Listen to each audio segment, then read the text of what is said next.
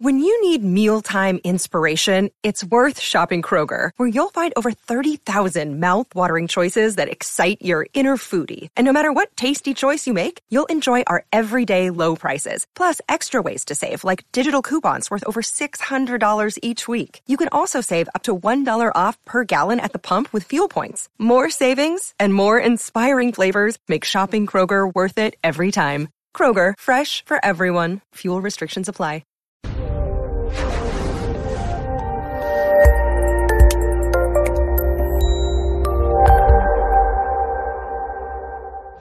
This is Counselor Toolbox, bringing you practical tools for recovery from mental health and addiction issues.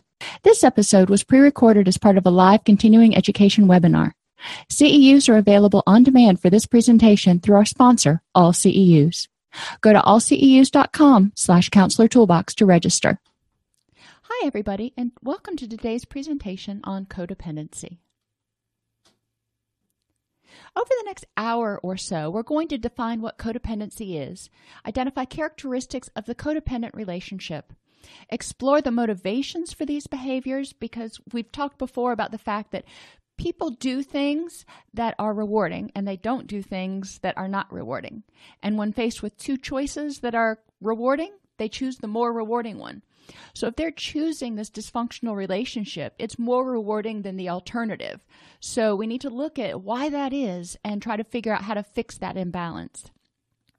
And then we'll hypothesize alternate healthier behaviors. So, codependency can serve as an alternate addiction or, or a distraction.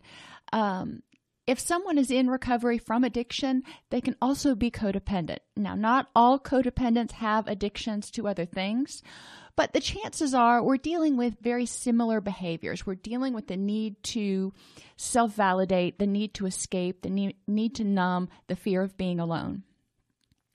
Codependents may use relationships to try to deal with depression or anxiety. You know, I don't have to focus on my own depression and anxiety if I'm focused on fixing you. If I can focus on something outside of me, then I don't have the energy left to focus on my own depression, anxiety stuff, whatever the case may be. Ultimately, codependency is a self defeating because one of the few things that can't be controlled is the will of another person. So if you're in a relationship with someone and you're codependent and they are an addict or an alcoholic or, you know, fill in the blank, um, the need to try to control, the need to try to rescue them is likely going to fail. And when that fails, the person with codependency will sort of tighten the reins and try to control them more. The other person will resist more. You can see where this is going. Um, and it ends up badly. Very rarely, if ever, do codependent relationships end up being healthy for both parties. So, codependency describes a type of relationship in which one partner defines his or her worth or goodness based on someone else. So, if you're in a relationship and you are such and such's wife, or you are such and such's husband, or you are the CEO of this company, and you define yourself exclusively as that, and you define your worth or goodness based on the success of that, then you may be looking at some codependent issues. And uh, you notice I, I talked about being a CEO. Some people, when they become workaholics, if you want to use that term that I think's been overused, uh, will define their entire persona, their entire world, their entire life based on the success of this business. And if it fails, they interpret themselves as, as failures. So it's important to understand that codependency is one of those kind of interesting terms that we can use to identify this need to define ourselves or focus on something outside of ourselves. The codependent person often chooses relationships in which the other person needs to be rescued because then they become indispensable. Um, if the other person needs a caregiver, if the other person needs them to, to bail them out of jail, if the other person needs to have them around for some reason, then the codependent feels safe. They feel secure because they don't feel like they are lovable and needed for who they are. They feel like they have to be serving a function, serving a role in order to not be abandoned. So, some of the mantras that I hear when I'm working with patients who are dealing with codependency issues I don't understand why she refuses to change. I've done everything for her. Well, because you are looking at it from your perspective. Um, the person with codependency has certain needs that need um, need to be met, but the person with the addiction, and you know we're just going to say that for right now, um, also has other needs. The person with the addiction may not want to change because it's too scary. They don't think they can, or they don't think they deserve to be happy and healthy. There other reasons too, but those are the three big ones. So the person with codependency is not getting into the mind of the addict. They're seeing it from their perspective. They're like, well, I've done everything, so why isn't this person changing like I expect them to? Well, because you're not meeting the needs that they need to have met, and they're not ready to meet those needs because you can't change another person. Which takes us to helping someone who doesn't want help is an exercise in futility. So, score, you know, that's the first part of that is a correct statement. But what are you supposed to do if you don't help? That but negates everything ahead of time. It says, but I'm going to help them anyway because I don't know any other alternative. So, when you're working with somebody with codependency, you really want to help them see how to set boundaries and how to say, I'm here to help. Here are the things that I can do for you, but I'm not going to chase you. If you want help, you need to come and get it. And there are some caveats. If you want help from me, I'm not going to keep bailing you out of jail. I'm not going to keep um, supporting your substance abuse or your addiction habit. Um, so let's look at codependency as an addiction. And, you know, some people are like, oh, no. But in reality, it meets a lot of the same criteria. In codependency, the person needs more of the same substance or activity or person. Um, in a codependent relationship, as time passes, the codependent's identity becomes increasingly defined by the relationship with the other person. They start foregoing other activities in order to try to rescue or maintain the um, sobriety of the person with whom they're in a relationship, which takes a lot of time and a lot of energy. During this process, a lot of times the codependent's friends are going to see the problems before the codependent does. And they'll be like, you know, this person's not going to change. You need to take care of yourself because you're getting worn down. You're getting sick. You're getting whatever. And the codependent's like, I got this. So eventually the friends start backing off, going, you know, I want to help. I'm there for you, but I can't continue to support you, basically injuring yourself. So then the person uh, with codependency ends up with fewer friends, fewer supports that are healthy, but may also link up with other codependent people and they kind of support one another in their dysfunction. When the person with codependency cannot um, fix the person with the substance issues, when they can't control them, the codependent experiences extreme anxiety or depression because that is who they are. If they can't control that, you know, they don't have anything else to focus on. And being alone, being still, focusing on themselves is just terrifying and excruciatingly painful in some cases. So, this withdrawal from not being able to focus on the other person results in a lot of anxiety, fear of abandonment, um, a variety of things. Spending more time thinking about engaging in or recovering from the behavior. Codependents are always hypervigilant to other people's behavior and obsess about what they are or not doing. So the person with codependency is going to look for clues that the person the their relationship is going south, that the other person is beginning to relapse, that the other person is struggling. They're hypervigilant. They need to focus their attention outside of themselves in order to not focus on all the stuff that they're avoiding dealing with, but they also need to focus on all those little clues to make sure they're not abandoned. And it's just this constant fear of being all alone and failing to live up to someone else's expectations. Codependents spend large amounts of time rescuing or covering up for the other person or fixing it. If Jim Bob doesn't go to work, the codependent may make an excuse to his boss that, you know, he was sick and couldn't come in today. Call in for him, even though Jim Bob's not even at home. You know, she may not even know where Jim Bob is, but she calls in sick for him so he doesn't get in trouble at work. Codependents will bail people out of jail. Codependents will um, give their significant others a place to live. If we're talking about a parent, for example, um, you know, you can come stay with me, get your act together. And the person with codependency really has the best intentions of supporting the addict. The addict, for whatever reason, may not be ready to recover or may not be able to recover with the tools they're being given. So we need to remember that. The addict's recovery is not about the codependent. The addict will not recover for mom. The addict will not recover for spouse. The addict will not even recover for children. The addict has to recover because they feel they de- deserve better.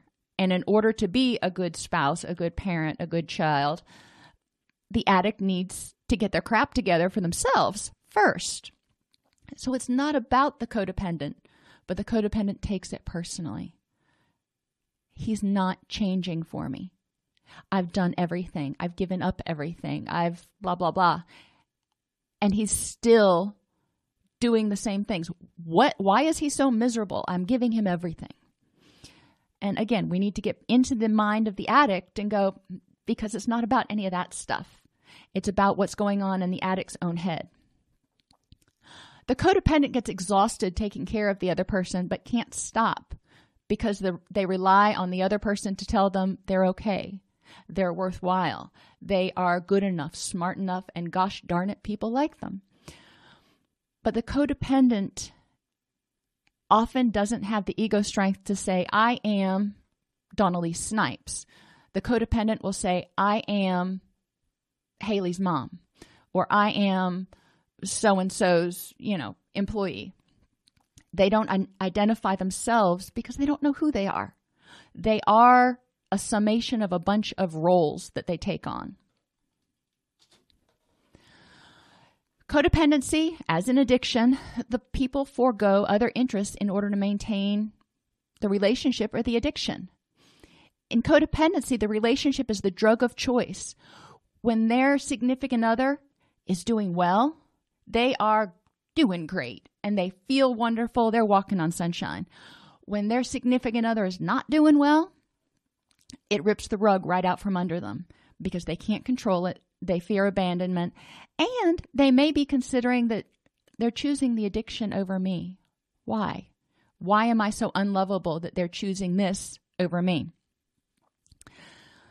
For the codependent, having the significant other in their life makes them feel okay or whole. And, you know, one of the things I talk about in my book is making cookies. And I love cookies. But when you make cookies, you can have sugar cookies and you can have chocolate. Both wonderful on their own. You put them together, you make chocolate chip cookies. A third wonderful thing. But apart, they're both whole. In a codependent relationship, it's more like combining flour and eggs you know, you can't use just flour or just eggs to make a dessert. Uh, no. Um, but uh, because it requires a whole bunch of other things and they have to go together in order to make something cohesive. The egg makes the flour cohesive, kind of like the codependent tries to hold the relationship together. We don't want a relationship where people have to depend exclusively on each other for existence. They can bolster each other, they can make something new and awesome, but they need to be able to be okay independently. The relationship takes the place of self love because, in most cases, the person with codependency doesn't love themselves. They don't care about themselves enough to put their needs above the needs of other people who may be struggling. And this is a really difficult concept for a lot of people in early recovery to kind of wrap their heads around because they're like, well, the person was hurting and I didn't want them to hurt. And my response back to them is, you saw yourself in them. You saw them hurting and it reminded reminded you of how you've hurt. And you wanted to fix them. You wanted to make it stop hurting because you can't stop your own hurt. And you know, a lot of times understanding that they're seeing a reflection in themselves of themselves in the other person um, goes a long way to helping people understand their motivation. Like an addiction, the person with codependency continues the relationship despite negative consequences. Codependents are not just, you know, woohoo, let's walk on sunshine. This is a great relationship. It's all roses and wine and whatever. In a codependent relationship, there are more bad days than good. They struggle with depression, the sense of hopelessness and hopelessness because they can't fix or control the other person. They're terrified. There's a lot of anxiety that the person is going to leave. They get angry that the other person will not change for them. And they may start resenting the other person for, quote, taking advantage. Um, so there's a lot of stuff that goes into that. When we talk about cognitive restructuring, then we start looking at identifying the things you can and cannot control to empower the person with codependency. We build self esteem to help allay the fear of being alone so it's not so uncomfortable to be by yourself. But it's also, um, we want to help people develop other healthy relationships, which codependents often don't know how to do. They don't know how to develop a relationship because they don't feel worthy. You know, if you can't go into a room and say, Hi, I am so and so, and I'm, you know, awesome in a bag of chips, it's hard to meet people. So there's a lot of social skills, relationship skills, and self esteem work to be done. Then dealing with the anger and resentment. Remember that anxiety and anger are kind of the emotional correlates of the fight or flight response. And in the anxiety, the person is dreadfully afraid of being abandoned. And the anger and the resentment are that person's reaction to saying, How dare you? I am going to bully you into doing what you need to do.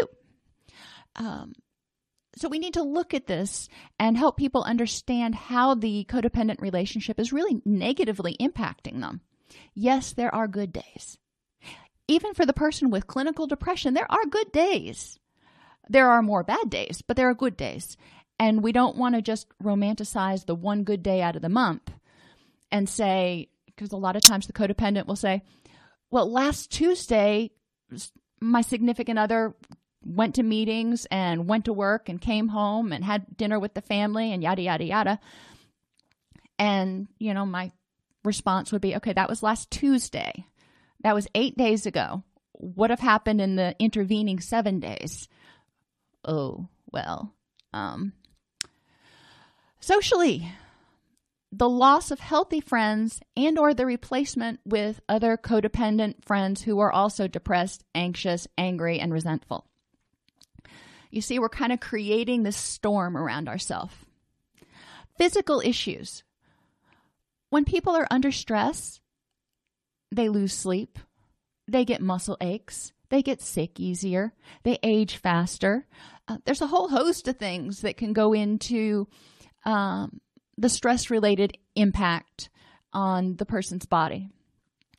And occupationally, a codependent spends so much time figuring out how to rescue and taking time off to rescue their significant other that they often have poor performance at work.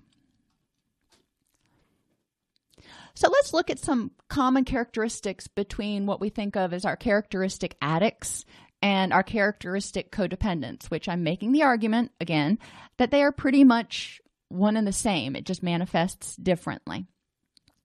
The addict may be addicted to substances, gambling, sex. The codependent is addicted to a relationship. Both of them have low self esteem. If you've worked with addicts or codependents, I don't think you're you're going to say, "No, my clients have great self-esteem." No, they don't.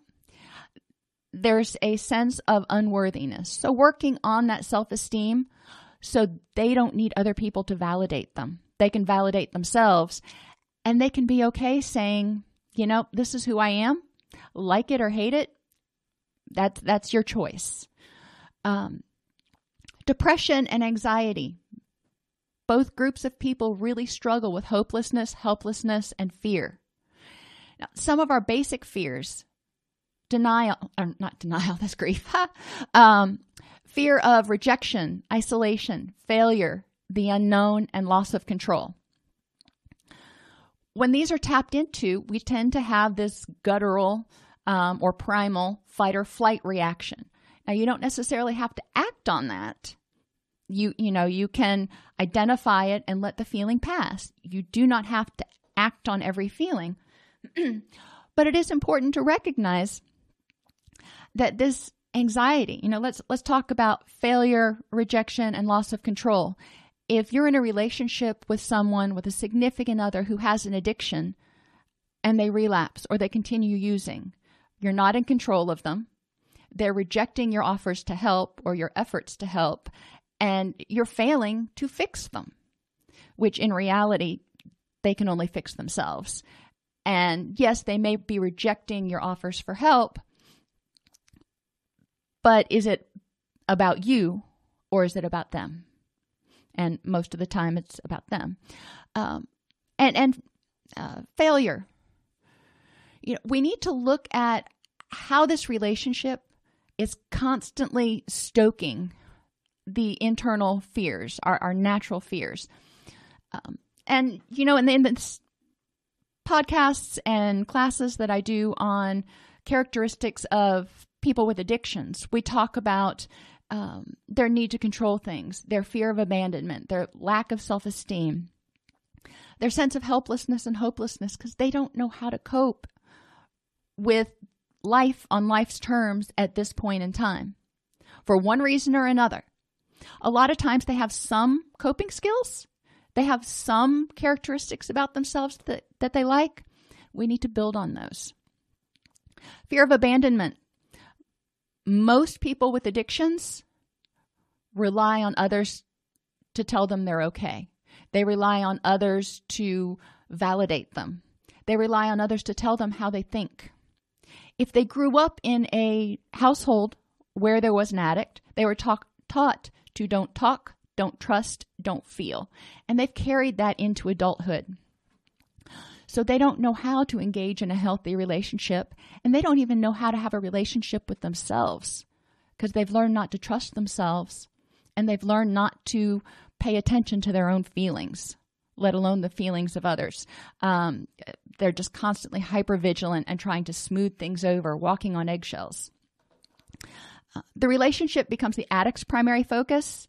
Um, in codependency, in addictions, it's whatever the addiction is. This becomes the addict's best friend. It's the one thing that doesn't abandon them. It's the one thing that can at least distract them, if not numb the pain, which leads them to minimize, deny, blame, throw focus to protect this addiction. The person with codependency will minimize how bad the relationship is. They'll deny that the person has started using again or has started hitting them or whatever the case may be. And they may blame others for the significant other's failure. Well, if his boss wasn't such a jerk, then he wouldn't have to drink. Um, or such and such, his his mother is just making life absolutely unbearable on us. And then both addicts and codependents have stinking thinking, these cognitive distortions, um, all or none thinking, overgeneralization, and personalization being three of the big ones. Um, overgeneralization is, you know, when you take one thing and you take it out of context. So it's not just the fact that you turned in a test in your math class and you failed. You turn that into being I'm stupid and anytime I turn into a, turn in a test, I'm going to fail. Um, that's overgeneralization. Uh, personalization is when everything's personal. Somebody walks down the hall and they scowl, and you take it as them scowling at you, and you take it to mean that you did something wrong. When in reality, They may have been lost in their own thoughts, not even have seen you. The look on their face had nothing to do with you. And, you know, you, the person with codependency um, or who personalizes things takes it personally and goes, Oh, what did I do? It's not about you. And all or none. Words like every time, always, never. Encourage your patients to, and encourage yourself, because I think everybody does this sometimes. Um, encourage yourself to identify exceptions. You know, it's always rainy when I have a good hair day. Well, that's probably not true. Um, you always disappoint me. That's probably not true. There are probably some exceptions. Maybe they're few and far between, but there are probably some exceptions. So encourage people to get rid of this dichotomous thinking. Both types of people have difficulty identifying what they're feeling because they're overwhelmed by their feelings. What they're feeling, you know, sometimes they grew up and they were taught not to pay attention to those feelings. So they can't even tell you how they're feeling anyway. Other times they can identify how they're feeling, but it's so overwhelming, they just need to shut that down and numb it out and drink, eat, you know, do something semi self destructive. We want to help people start to identify how they react to dysphoric emotions and help them identify healthy ways to deal with it. Also, helping them realize that they don't have to act on every feeling. You can feel guilty and you can let it go. You can feel angry and you can let it go. You know, a lot of times that fight or flight, that primitive fight or flight um, mechanism kicks in, and we either get angry or anxious, and it's over something that, you know, is not consequential. It's over something that we don't need to get angry or anxious about. So we need to learn how to just feel it, identify what caused us to have that trigger, and then decide when it's worth our energy to do something, but most of the time, decide when it's not worth our energy and we can let it go. Addicts and codependents lack empathy for the feelings and needs of others. And you may be going, wait, wait, wait, wait, wait. I thought you just said that codependents were attending to the significant other's every need. Well, sort of. In reality, the codependent is struggling to survive, and they are providing what they think the other person needs, but they're not able to really understand why the other person is not reacting the way they're supposed to. And my fallback is always let's get into their head for a second. Why is it that doing what you want them to do may be not so rewarding and doing this may be more rewarding?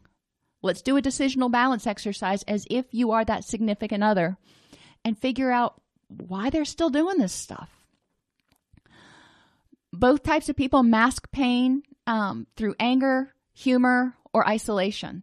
So they'll either try to dominate or throw a hissy fit so people won't mess with them. They'll make a joke out of it so everybody laughs it off, or they'll just withdraw. None of these is really the healthiest way of addressing when something hurts them understanding what's causing the pain and figuring out how to fix it part of recovery. You know it's also part of life. Because people even people without dsm diagnoses and they exist believe it or not um, not everybody experiences uh, not everybody can go through life without experiencing pain. You know people die.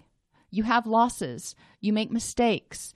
Um, things don't work out your own your way. People experience pain and disappointment. Learning how to identify the cause of that and deal with it in a healthy way is part of, you know, happy healthy living as well as recovery.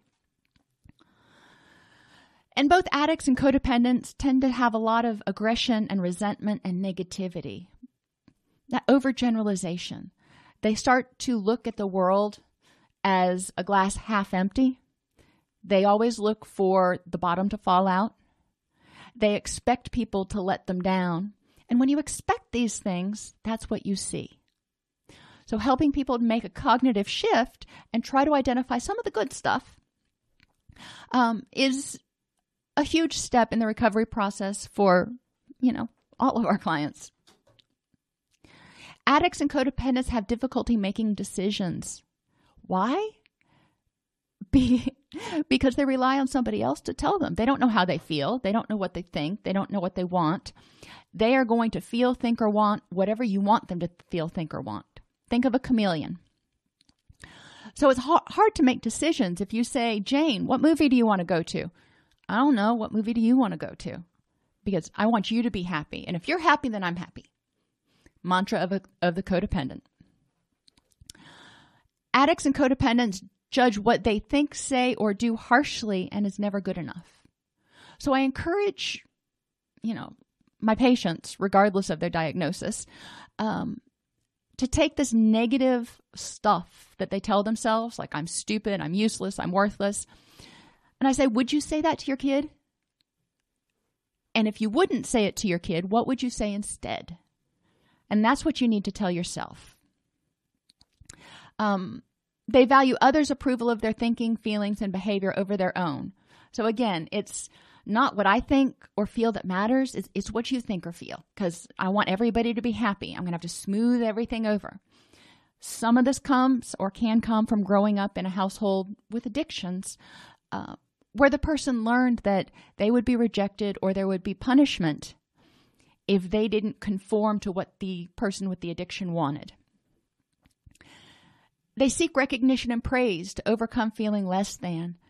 They go out and seek praise. They seek recognition from the significant other as well as from other people. The significant other needs to say, I can't live without you. Thank you so much. You're amazing. But the other people need to also lavish attention and go, wow, you know, you are such a strong person putting up with that, or you are so courageous for doing this, that, and the other. And if the person with codependency doesn't get that, then they start getting anxious because they're not able to tell themselves, you know, I'm a strong willed person and I have put up with a lot of crap. Thank you very much. Uh, people with codependency and addictions have difficulty admitting a mistake because they overgeneralize and they take everything personally. So if I make a mistake, that means I am a mistake. Think about that for a second. If I make a mistake, I am a mistake because you know, everything is about me and everything is overgeneralized. Therefore, they may appear, um, they may lie in order to appear being right or to look good because I can't let you know I made a mistake because then you might reject me. And if you reject me, I have no idea what I'm going to do.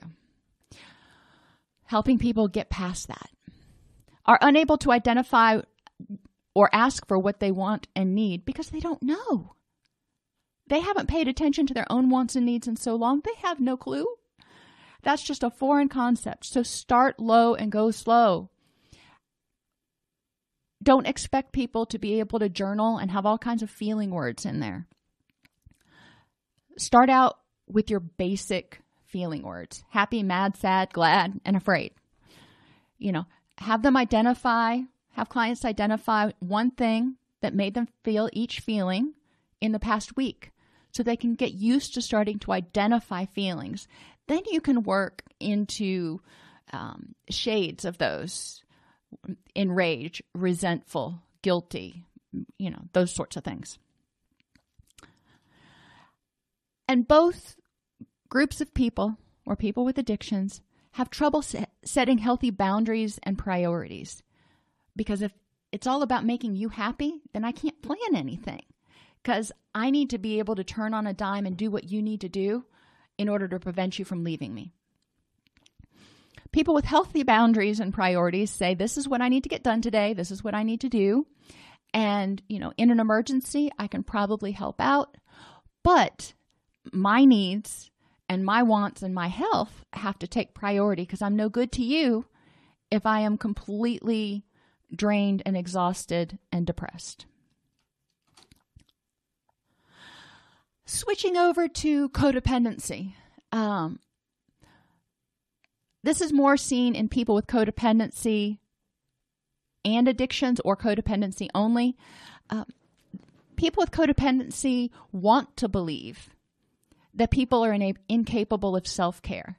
If I don't do it for him, he's not going to be able to do it. So I need to help. I need to put my two cents in. So I'm going to try to convince other people how to think and feel. Because if I convince them that I'm right and that they need my help, then they can't abandon me.